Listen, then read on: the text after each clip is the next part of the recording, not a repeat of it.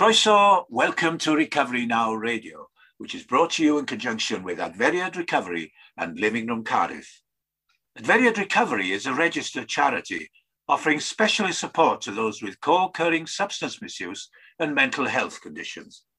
Living Room Cardiff provides ongoing support and aftercare as a community-based recovery centre that has an all addictions approach, including gambling, alcohol, drugs, both prescribed and illicit, sex, eating disorders, gaming, etc., or any other harmful behavior. We welcome anyone who needs confidential support in taking those first important steps towards change and recovery. Family members and friends are also catered for. For further details, please see the Adferiad Recovery website, www.adferiad.org.uk and www.livingroom-cardiff.com. Diolch yn fawr. Thank you so much.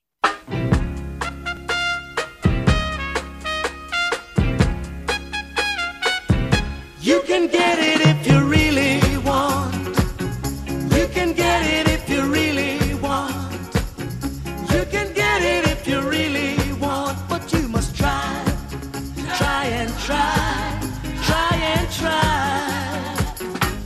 succeed at last. Welcome to Recovery Now Radio. Mm-hmm. Let's recover together.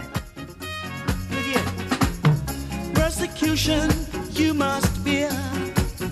Win and lose, you've got to get your share. Got your mind set on a dream. You can get it, no hard it may seem now. Recovery Now Radio coming to you from the living room and Adferiad. if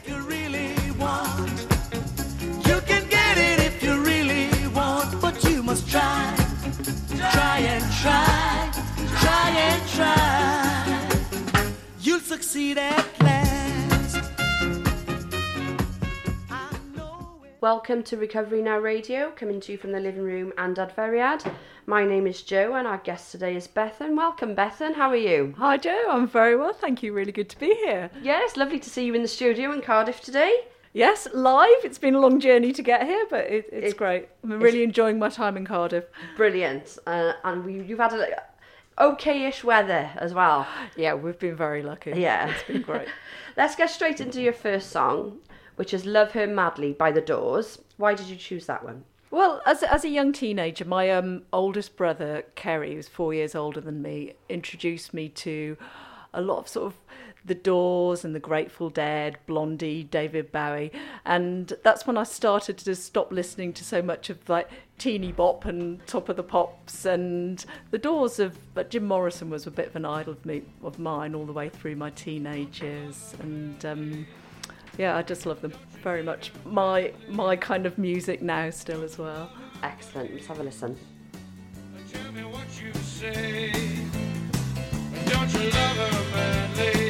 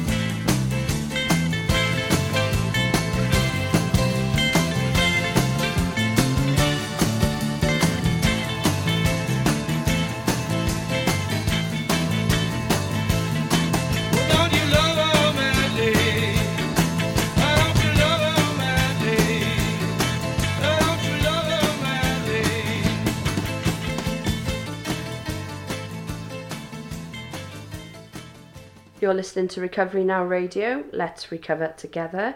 And that was Love Her Madly by The Doors. So, Bethan, I want to, uh, before we talk about your alcoholism, I want to take you back to your childhood, if that's okay. Could you explain to us a little bit about what growing up was like for you? Yeah, I grew up with um, my parents were both teachers, and my dad was a headmaster. I grew up in the forces. I was born in Belgium and then spent the next ten years in Germany. I was the middle of five children. There was there was no addiction in my family, not with my parents, and I don't. Alcohol never played a part of our lives, um, but there was a lot of anger in the house and sporadic violence and aggression in the house as well. And we moved back to England when I was about 10. And um, that's where my parents actually still are now. But I think generally we had a, a very, we travelled a lot as kids. We had a lot of those trappings. We had horse riding lessons and piano lessons and ballet lessons. But what I remember most, and obviously I've reflected on this quite a lot in my recovery, was that I was quite an unsettled child, very shy, didn't seem to fit in very well. I always had a couple of friends, a couple of close friends, but didn't feel like I'd sort of gelled very much, even within the family actually. Yeah. So, um, you know, I came over to England in 1981 and we settled over here and I started school, um, high school there, which again was, you know, I was, I was always very good at school. I was always very good at sports. Um, I did a lot of gymnastics and always did very well academically mm. as well until I discovered alcohol. That was at about 16. I had a great teenage years actually. I had a, a core group of very good friends, male and female.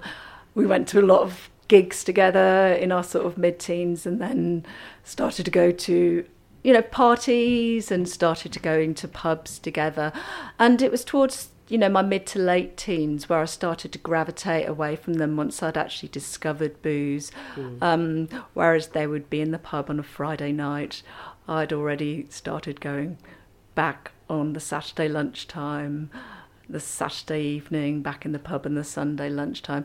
And I still did manage to sort of get to school, but already that, that alcoholic seed was very much in me from the word go.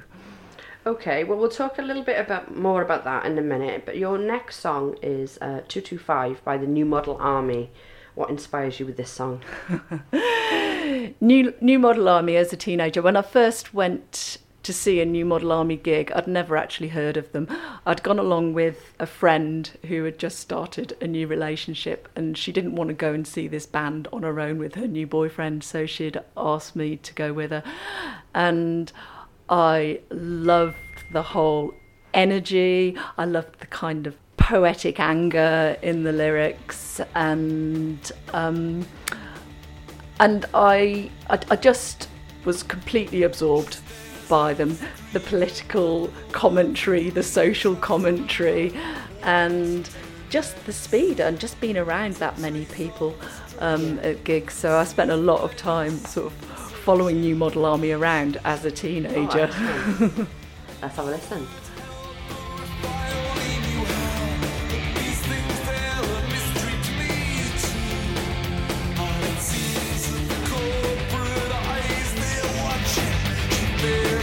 Never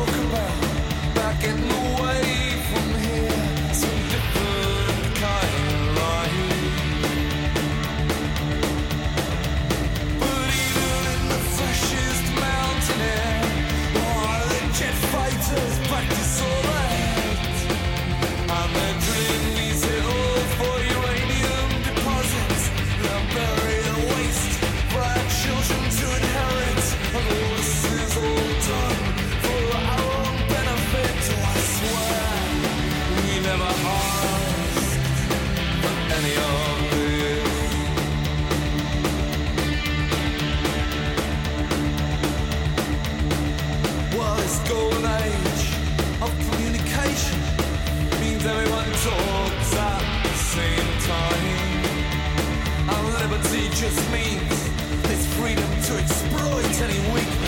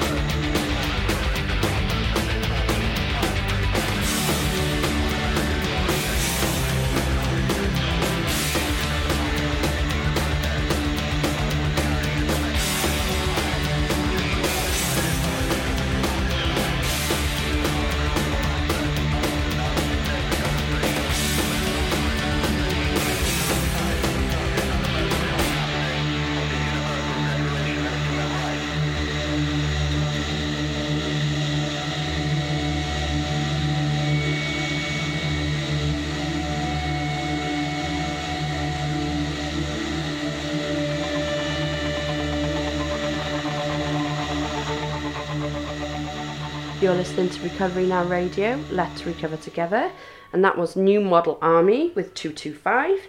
And we're still with Bethan today. So, Bethan, we talked a little bit about your childhood just before that song, and I've read your brief, and I want to take you back to when you were about 19 and you moved to France. Can you tell us a little bit about that period of your life?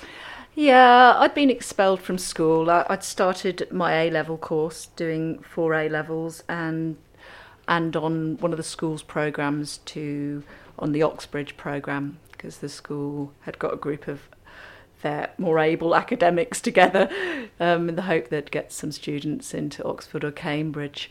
And my drinking had already got quite established by that point, and by the end of that year, I had actually been expelled from school. I was basically just not there very much at all. I had better things to do. Most of it involved the pub. I'd already started um, drinking at home as well. I would, you know, wait till my parents had gone to work in the morning, and I'd found a local shop that would actually serve me while I was underage, and I'd go and get vodka, and I would drink it on my own in my bedroom throughout the day, just top up drinking. I was still meeting up with some of my friends at weekends, but after I was expelled, I was offered a job in the south of France, and I can remember thinking, this is a great opportunity. My drinking had already started having consequences. I was already falling out with friends. And I thought this would be an ideal opportunity to sort my drinking out. I was in a new place with new people, and I went to the south of France. And for seven days, with this new resolve, I didn't drink. Mm. And all that shyness that I had remembered from my early teenage years came right back again, and I felt was that painfully shy. I couldn't speak to anybody, and after seven days, I thought, blow it. I'm Yeah. just going to have a drink, and I did, and and the magic came back again, as hmm. if just like it had in that first drink that I'd had the couple of years beforehand, and I I wasn't sober again for seven months when I came back to England. And again, that would have been my second attempt to sober up. And I'd come back to England, and a lot of my friends had gone to university by that point, so I'd gone back to my parents' house. And in that sort of two month periods where I was trying not to drink, yeah, I, I experienced quite a dark depression as well, actually. And that was probably my first experience of mental health issues that I've have kind of been on and off the rest or throughout my life actually since then. And a friend of mine, after about two months of not having a drink and not feeling so great and in quite a dark place, a friend of mine had asked me to go and have um, go out to the pub with her and her boyfriend. And I'd sat in the pub, determined not to drink, with orange juice throughout the evening. And just before we left, her boyfriend said to me, Would you like a gin and tonic, Beth? And I said, Yeah. And it all came alive again. Yeah. My world came alive again. Suddenly that depression lifted, and I couldn't for the life of me think why I wasn't drinking in the first place because this was my solution to life. Um, and you know that that's when it came alive again. And it was around that period of time that I met my first husband, who um, in the pub, who was who drank like I did, Yeah. um, and to me that was a meeting of minds. Yeah. it was love. Gosh, it sounds like um, you experienced like alcoholism and mental health so early on in life. Yeah, I didn't really recognise it. I mean, a lot of the mental health issues, because I sort of masked them so much with various other things, and it's only in, since in recovery where I've actually sort of had the opportunity to really, you know, through having the darkness, the dark times, and being ill in mm. recovery, that I've actually been able to recognise that I've had these episodes What it was. probably all my life Yeah. and not really address them. You know, so re- recovery's, you know, getting sober has actually exposed to me all those other areas of my life that I needed recovering in as well. Yeah, sure. Well, let's listen to your next song, which is Clannad and Bono, and it's called In a Lifetime. What made you choose this one? Wow, I will, I will always remember this track and it will always stand out for me. So, when we got married, I moved down to the Isle of Wight with my husband, who was a brewer. Um, I cut out the middleman. so we moved down to the Isle of Wight, and very quickly there was a, a pregnancy. And I did stop drinking throughout that pregnancy. I, I took it very seriously. You know, I didn't drink, didn't smoke, and our eldest son was born, and um, and I was in the hospital the morning after he was born, and I can remember looking at him and thinking, there's three things I thought. I thought one, I hope he never grows a beard because he was so flawless, and his skin looks so perfect. Um, and two was I know I've got a really special job to do. I'd never felt any of that sort of maternal, immediate but maternal bonding that other mothers I'd heard talk about. And the third thing was, what do I do now? Yeah. I had not a clue what to do with this little um, this little baby in my arms, or, or what happened next. And I looked around me in the hospital, and there were some headphones on the wall behind me, and I put them on, and it was the hospital radio, and this track by Clannad was playing, and it was just so hauntingly beautiful. Um, and I'll always remember the second track was The Levellers, um, 15 years. Um, and I remember that now because I got sober when Sam was about just for his 16th birthday, and that track from The Levellers is about uh, an alcoholic. Um, and it very much was the next 15 years of my life was all about my drinking. Um, after that, so that's I, I just love this. Just remember those two songs. Yeah. yeah. Let's have a listen then.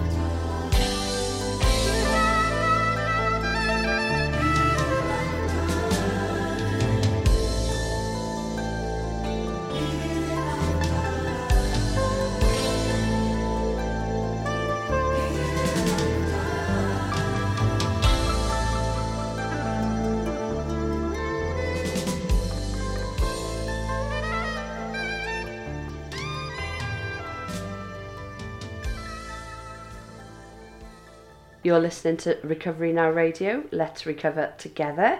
And that was Clannad and Bono in a lifetime. So Bethan, you were telling us quite a story there about like how you moved to the south of France and what how your drinking progressed, and then how you moved back, met your husband, was it first husband, Yeah.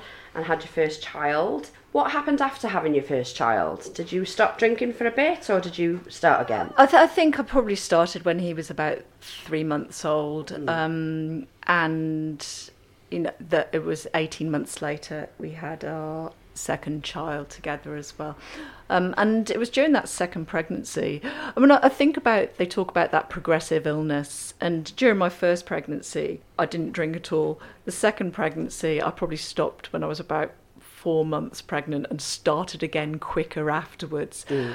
But the marriage was in a lot of trouble by that point as well. I was diagnosed with um, postnatal depression when not until my daughter Megan was about two years old, actually. Um, and I've got very little recognition of the first sort of 18 months, two years of her life um, until I had that diagnosis, actually. So, mixture of the depression and and the drinking as well, and the marital breakup. Would you say you were self-medicating with with using the alcohol for your depression then? I, th- I didn't even recognise it. I didn't even recognise that I was depressed, mm. really. Mm. It just seemed to be that was just how I was. So I recognised that I had sort of anxiety issues and I would drink for the anxiety. Yeah. But I didn't really recognise that I- had a depression as well because that to me was my kind of normality. So, looking at your brief, um, it says that um, you separated from your husband and um, had a, relationship, a relationship with somebody else and had another three children. So that's quite a gap. What happened during Yeah. that period? So the marriage did break down, and uh, it was about I was on my own for about a year, and I I had a couple of drinking friends during that year who. Um, Sometimes it was mothers that I'd met from school, and we'd take the kids home and get drunk together. So you know, drink was was always there. Sometimes I had somebody to drink with, but my preferred way of drinking was definitely on my own. And I wasn't sort of a, you know, a drank.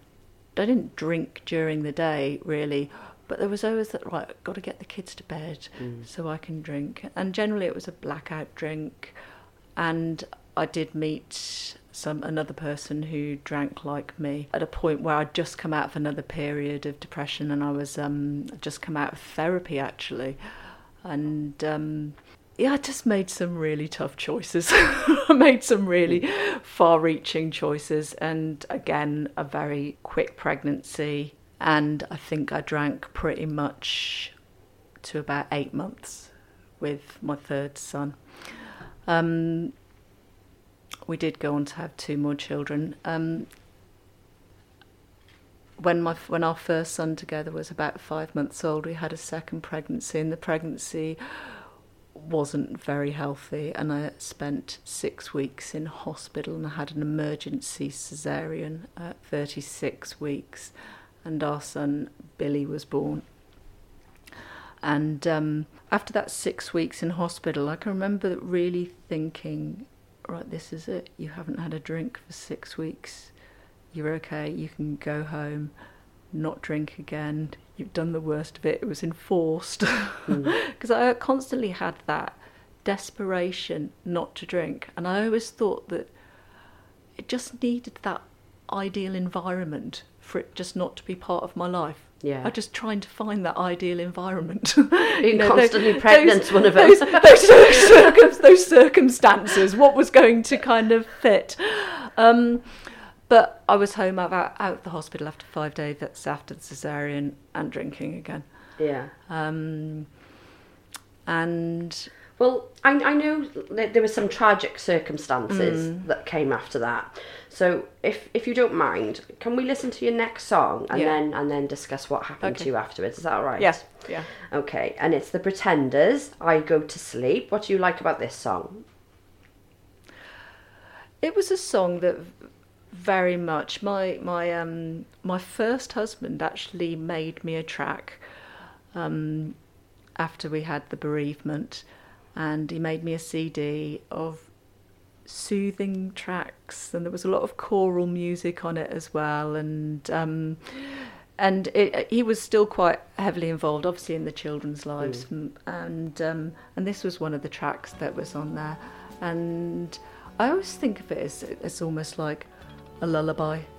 Um that that when we're going through those difficult times and especially when there's a bereavement that it's with you all the time you know Yeah. it's when you try and go to sleep and you wake up in the morning and you're carrying this around with you and i remember somebody saying to me at the time you know time will heal and i just thought maybe one time one day it will all go away but i understand now that it just gets easier with time. That the healing is just more of a soothing, it's more of a balm. Yeah. And I found this track to be a real balm. And imagine that you're there with me.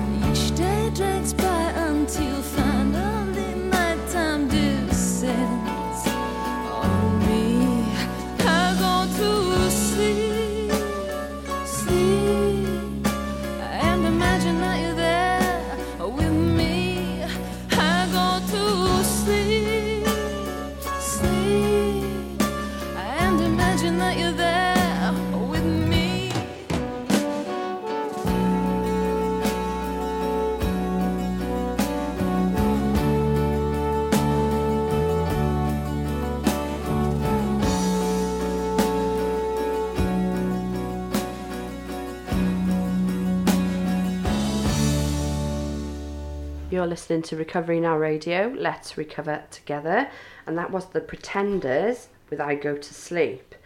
So, um, Bethan, I know that um, what we're about to speak about now is um, quite um, emotional and was was quite traumatic at the time. Could you explain to us what happened with Billy? Yeah. Statistically, when I look at things around cot death, Billy was going to be more vulnerable. He was a boy for a start. He was low birth weight. He was premature. When Billy was six weeks old, I'd woken up in the morning and Billy had died in my arms in the night. And I'm always very grateful, actually, that I wasn't drunk the night before. It mm. wasn't, you know, it didn't happen in blackout. It didn't happen, you know, when I was having, you know, I just hit a critical mass drink, you know, and I'm always very grateful for that, that I've got that kind of recollection around the time. And he did have, we did have a paediatric pathologist who said it was consistent with sudden death in infancy. And I just remember, you know, that time afterwards with the household. You know, I had three children still in the house, and that period in the house trying to trying to still function hmm. more than anything, trying to get the children to school. Had a huge amount of support from the children's schools, from neighbours, from a priest actually in, in, a, in a church nearby me who happened to have sort of heard about it. Hmm.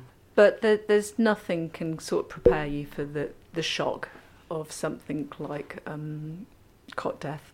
And I worked very closely with um, uh, what's now called a charity called the Lullaby Trust. It's now called the Lullaby Trust, who ran a befriending service, which um, and they were really supportive as well. And when I said about you know it can only take time, Yeah. but definitely my drinking changed then.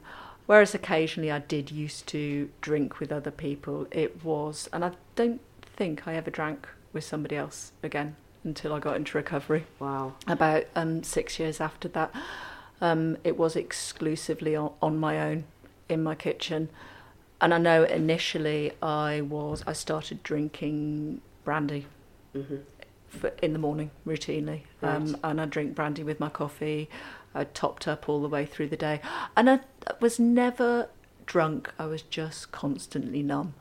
Um, And then I'd go back to two or three bottles of wine in the evening just to kind of finish it off. Yeah. And I knew nobody was going to question my drinking. you No, know. not in those circumstances. I was Yeah. I was the grieving mother, Yeah. and I know that nobody would have come near me Yeah. or questioned it, and that kind of gave me carte blanche to drink exactly Mm. how I wanted to, which was you know, and and that is my default setting when you know when I'm not trying to control my drinking. I've realised that's where I'd go. I would be a 24 hour, round the clock drinker.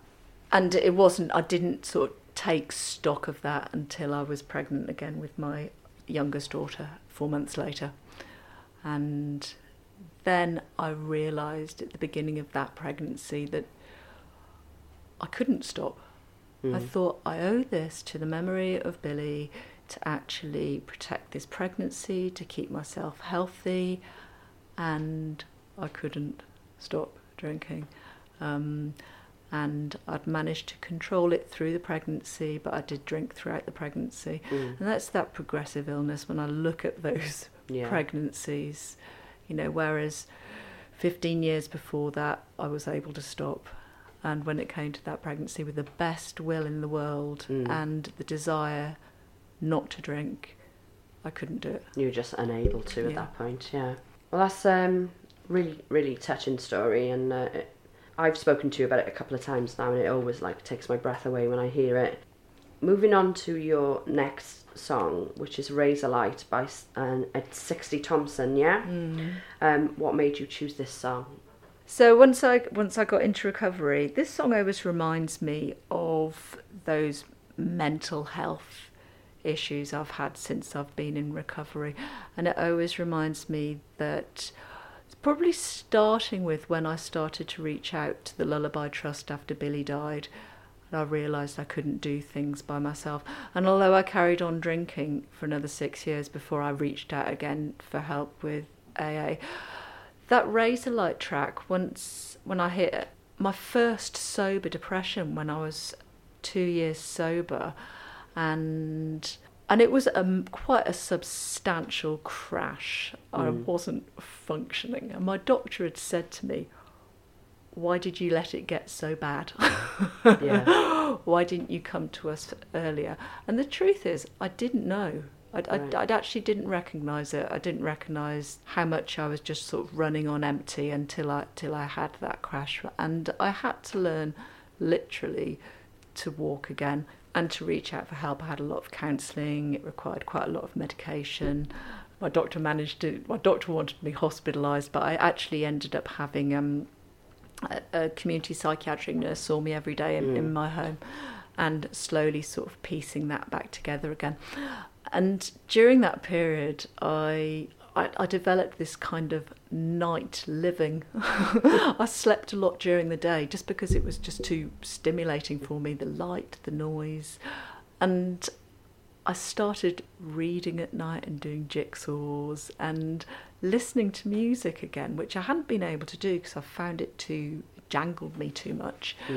Um, and Razorlight, that um, that album was one that my oldest son was listening to at the time, and it was one when I realised that I've got to let down those barricades, Yeah. you know, and, and allow myself to be healed. And most of you know, because I kept everything so self contained, I was doing myself so much damage by not sharing the difficulties that I'd experienced with other people and allowing people. Those people have tried to care for me and love me all the way throughout my life, where I'm going back off. Yeah. I got this. Yeah. and quite clearly I hadn't Yeah. got this. And I, and I couldn't manage by myself. So that song was a track that I listened to when I was having that kind of night world as I was starting to get better after Okay. that crash. And um, and it's just a, a reminder to me to just to stay open.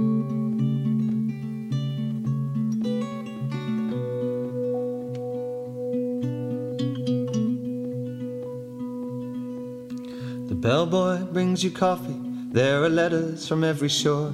There are flowers of the season. Heels are capsized by the door. You're well protected, cold as you must be to survive. But I know somewhere behind your barricade, there's a love that can be made. And in my blood, your ghost is crying living tears, and I can't switch them off or turn them down or out. You are a night flower, you bloom as I fade, and you drag me in deeper behind your barricade. With a love that can be made behind your barricade. Yes, and how long can I stay?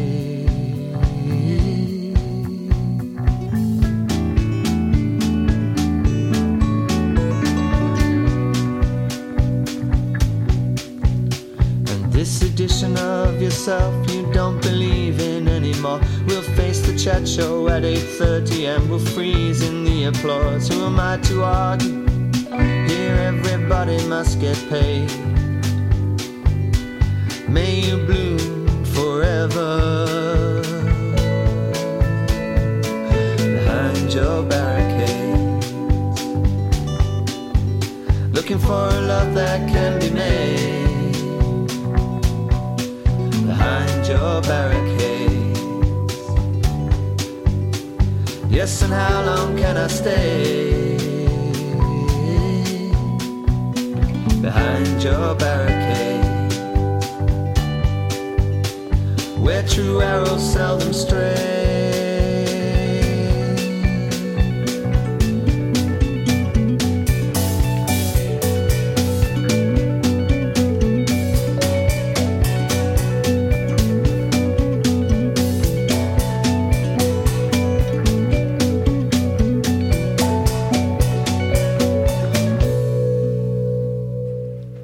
You're listening to Recovery Now Radio. Let's recover together. And that was Razorlight with 60 Thompson. We were talking about um, um, a mental health uh, crisis that you had during your recovery just Hmm. now. If I can just take you back a little bit to when Yeah. you initially found recovery, could you talk us through that for a second? Yeah, my recovery date's September 2008, and my youngest daughter was about four years old. I, I was working still. Um, the marriage was very much in tatters. There was a lot of other substances involved in the house as well, and, and a lot of other issues. It was quite a, an unpleasant um, situation. And I'd got to that point. Um, my last drink that got me into the rooms wasn't a wasn't an aggressive drink. It was just another night. Just another night. I wasn't paralytically drunk. I wasn't in blackout, but it was like something just snapped. And I'd gone to bed and I'd woken up the next morning and I'd asked my husband to take the children to school. I'd phoned at work and phoned in sick. And when everybody had left the house, I phoned up AA. It wasn't the first time I'd phoned AA. I'd phoned them about three years beforehand after a particularly unpleasant situation in the house. Mm. And and I'd managed to talk my way out of it. I thought somehow I could just tweak my drinking and change maybe what I was drinking, how I was drinking, how I diluted it, or you know maybe change my behaviour. I'd already sort of given up trying to give up. I mm. just thought I could make it work for me somehow. So and it just happened I phoned up AA that that day, and everything seemed to magically fall into place whether I wanted it to or not because there wasn't it didn't give me an opportunity to, to back off again Yeah. there was a 12 stepper available there was a meeting that night and I, I went to the meeting that night and I went to um, Shanklin to the meeting. I didn't want to go to a local meeting because I was terrified somebody I knew might be there and they might recognise me. At the time, I was working in school, so I was really worried that there might be a parent there. And I went to that meeting and I distinctly remember a guy sharing about his first meeting and saying that at his first meeting he'd met two women who tried to murder their husbands. And that's how he knew he was in the right place. And i sat there thinking i'm one woman who's tried to murder two husbands. I'm definitely in the right place. And that was my most but i came away from that meeting and somebody gave me a hug and that felt so abnormal. Hmm. It almost painful for somebody to touch me Yeah. and give me that kind of care and support. And i left that meeting with relief that I know a lot of people say that you know it gives them that bit of hope, but I just felt a relief that it didn't have to be like this. Yeah. You know that that I have options now, and, and it was a choice. And um, I went back to a local meeting two days later because I knew I couldn't afford to be quite so proud. Yeah. You know, this I didn't have a plan B. I'd, I- I'd, I'd run out of all my own resources of trying to manage my drinking, trying to control my drinking. And that's where it wasn't my last drink. I did carry on on and off for about three months, but I never went far from AA again after that. yeah. They say it's the last house on the block, don't they? Yes, yeah. Yeah. And I didn't realise there were all these like rooms all over the Mm. place. And the one that I went to, my local one, was in the street next to me. Wow. Just like, you know, why didn't I ever know this before? Yeah. And it, it was a long journey for me to learn how to talk to people, how to open up again. I was still, I, accepted that my life was unmanageable and I still thought I wasn't quite ready to burn my bridges. I still wanted that safety net. Just in case, yeah. just, just in case something dreadful happened and I needed that there. And the, the actual drink that would have been my sobriety date was not a, again, was not a drunk. It was a bottle of wine. Mm. And I remember working really hard to finish that bottle. You know, out of an obligation, I've got to get to the bottom of it. But I knew without any doubt there was no magic left in it. There, there was nothing left in drinking for me. And I went back to AA the next day, and it was so simple. Uh, there is a 12 step program of recovery, but certainly for that first six months, almost a year, I went to meetings and didn't drink. I went to meetings and didn't drink because that was about all I could manage. I was I felt really shell shocked. Yeah. Um, you know, and just trying to hang on to these things and make sense of the things that were already in my life. Um, and things like, you know, what's just happened? I've got these four children here. I'm not even sure what to do with them. a marriage that was very, it was quite a dangerous situation for me at the time, and um, and a job, and you know, just trying to make sense of of living, Yeah. really, um, and not drinking, and that was luckily, and I say luckily now. At the time, I wasn't very happy about it, but they'd taken my contract off me at work and given me a zero hours contract. So I was doing bits of work, but nothing like the amount that I was doing before. But and my youngest daughter had just started school, so that gave me the time. Time. Yeah. That gave me time. Well, your, your um, next song is DVBBS and Borgeous Tsunami. It's a bit of a curveball, this one, isn't it? Because it's very different to your other ch- song choices. Tell me about this. Well, it was after I had that breakdown and I realised that, you know, I had, um, so I'd started working the 12 step program and I had a lot of really good support around me around my recovery, but I had to look at my mental health recovery as well. And I'd started running. I'd always done a lot of sport and things actually, but I started running. And just because I just heard of the benefits of, you know, keeping those endorphins up and and keeping moving and, and, and being in motion has always been quite an important part of my life anyway. And so I started running. I found this um, app for um, learn complete novice runners in their forties. And I started from scratch, and it was something as simple as run for 20 seconds, walk for five minutes, and that's where I started. Um, and as I sort of progressed and I could sort of run bigger distances, I started sort of compiling a, a song list, and it had to be something that was quite up tempo. And this was a song that I always had on my um, my running list, but it could have been anything from Gloria Gaynor. Just it just needed the right beat to it, and yeah, this is sort of really out of, of sync with the rest of my music taste. But I love it, and and I like the energy in it, and uh, uh, it keeps me going. It makes me think I'm young again, actually. Yeah, yeah. yeah I, I quite like it myself. Let, let's uh, let's see how it goes now.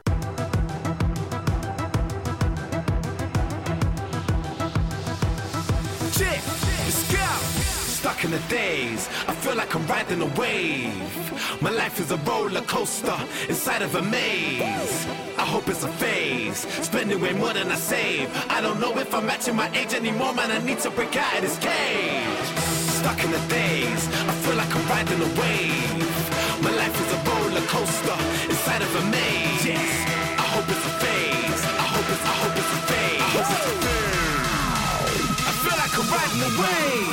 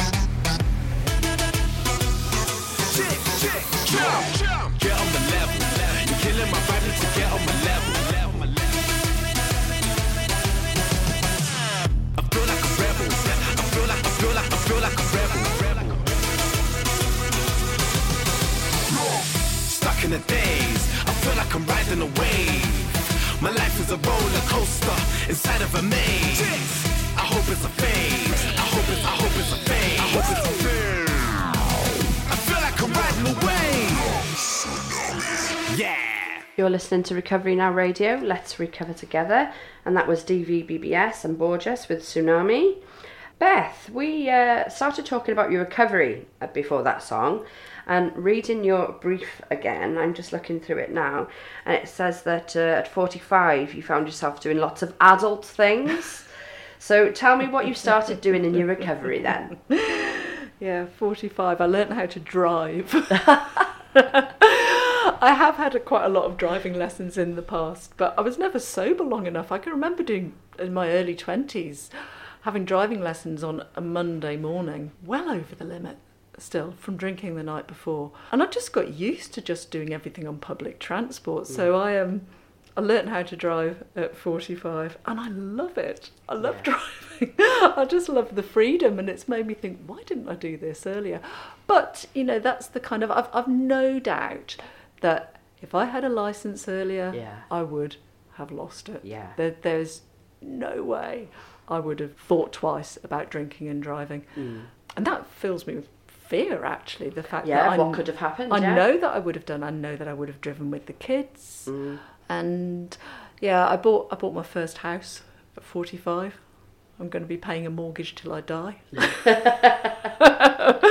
but um, yeah, and I- I've just got you know it, it's those things that grow slowly i- Yeah. in recovery, and and it has taken time. Whereas you know, so I've got four children who were four, six, 14 and 16 when I got sober and I didn't have a clue what to do with them.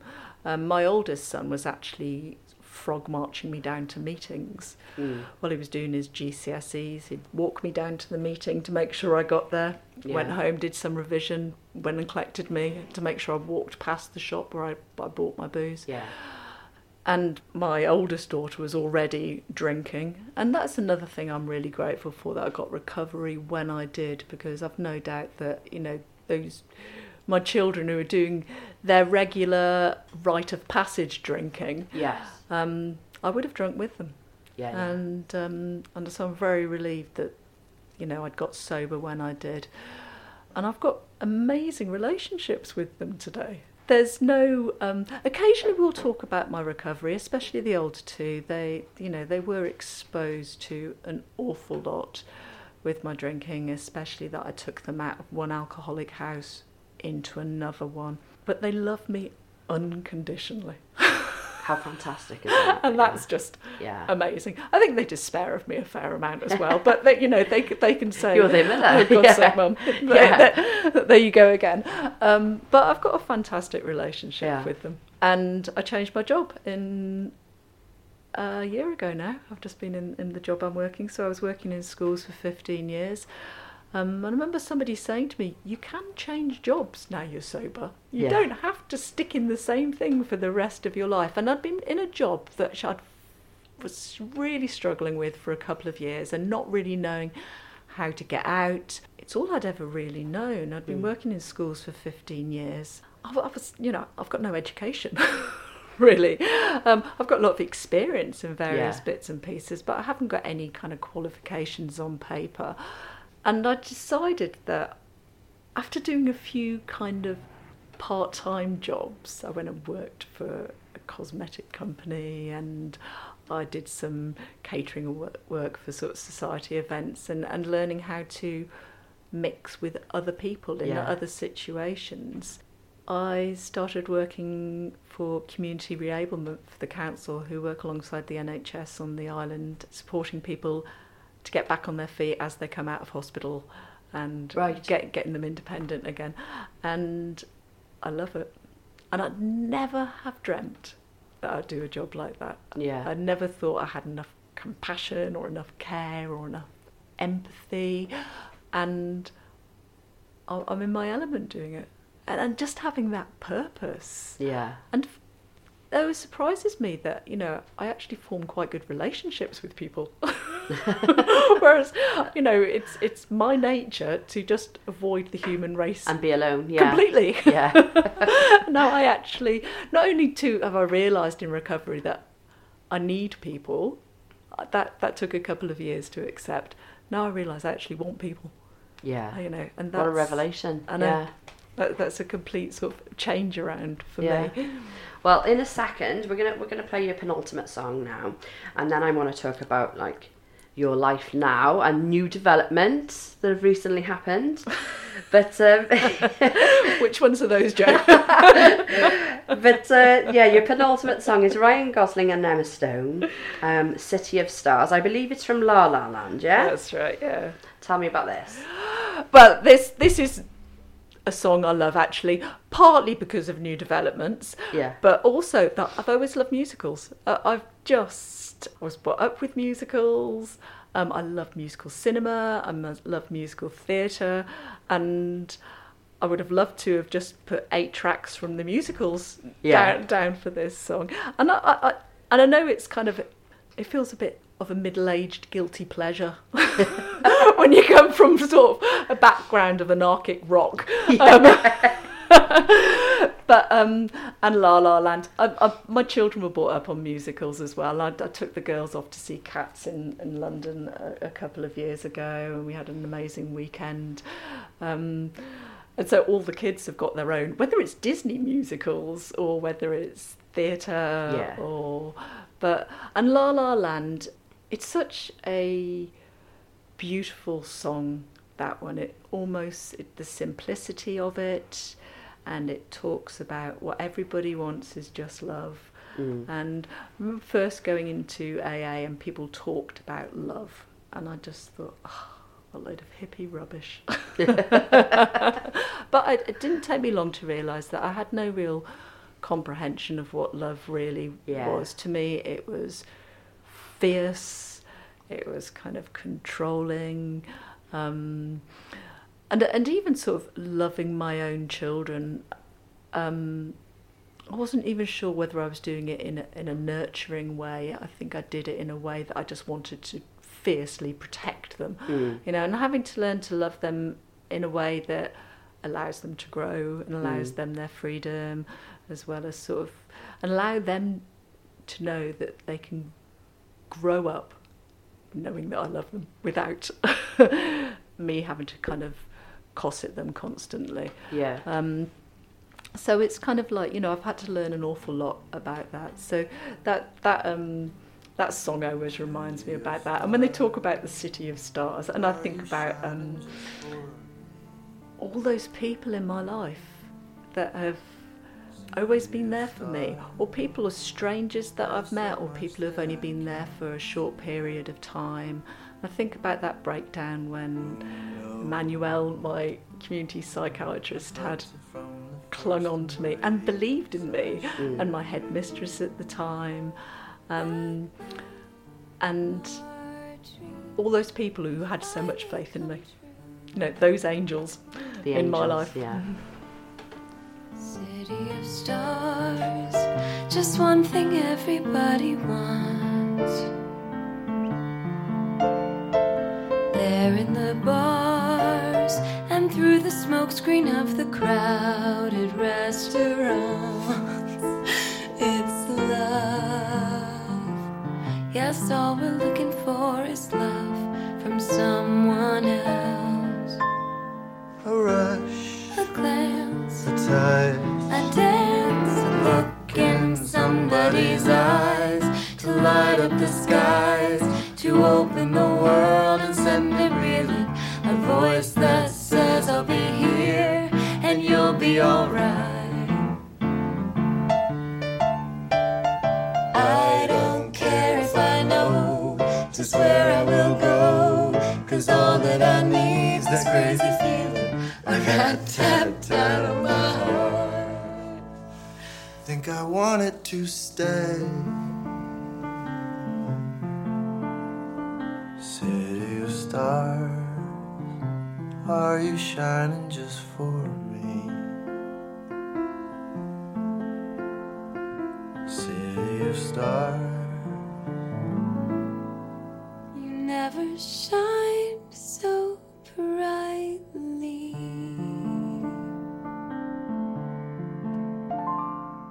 You're listening to Recovery Now Radio. Let's recover together.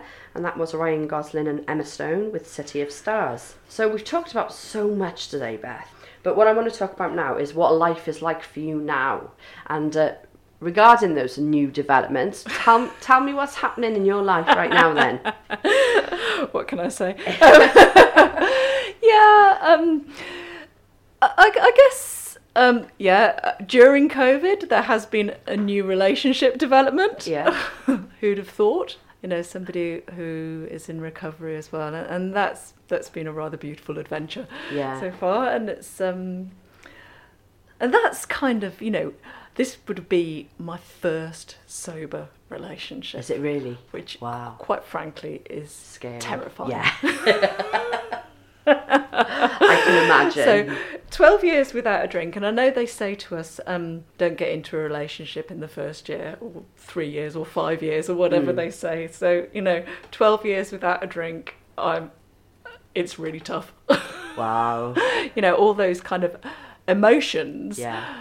that um, I'm still not. I'm not even sure I can label them. I don't even know what they are. I bet they feel really time. raw as well. Yeah. Yeah. Yeah. And and there's that kind of, you know, what have I learnt? You know, Mm. how can can prevent making those same mistakes that I've done before, Mm. you know, even with drink not in the equation. And so that there's there's quite a lot of sort of self learning and, and a lot of reflection to do on that as well, you know. It sounds like exciting times and like getting to discover somebody new. yeah, yeah, Yeah. and li- living in different countries, Yeah. which isn't easy.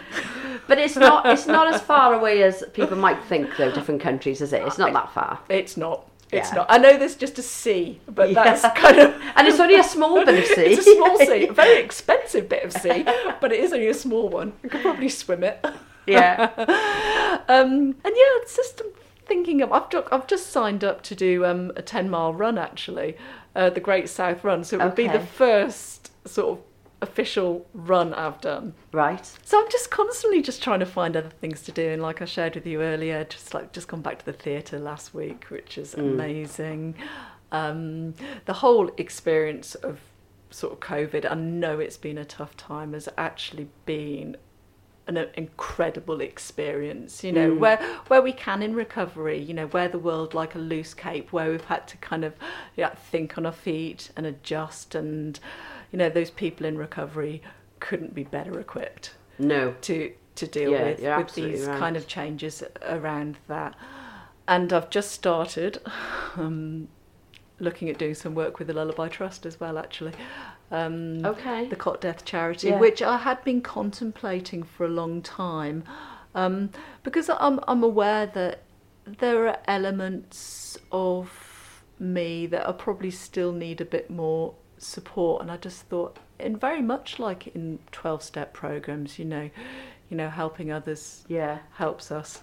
Exactly. Um, yeah. And and you, what better position could you be in? Yeah. It's that you know in AA, you know, alcoholics are uniquely equipped to help mm. other alcoholics. You know, mm-hmm. I, I have experienced a cot death. You know, I'd like to be to give back some of that care and support that was given to me in whatever way that that I can. And it's only 19 years later that I mm. actually feel sort of ready. strong enough Yeah. to do that. But again, that's it's through actually meeting. I've met other parents in AA who have lost children Right. and sharing that. And one person I met had lost his first child 40 years before and he hasn't mentioned it to a soul Wow. till he got into the rooms. Nobody. Not anybody till he mentioned it in the rooms. We do tend to like keep all this stuff to Yeah. ourselves, don't we? Yeah.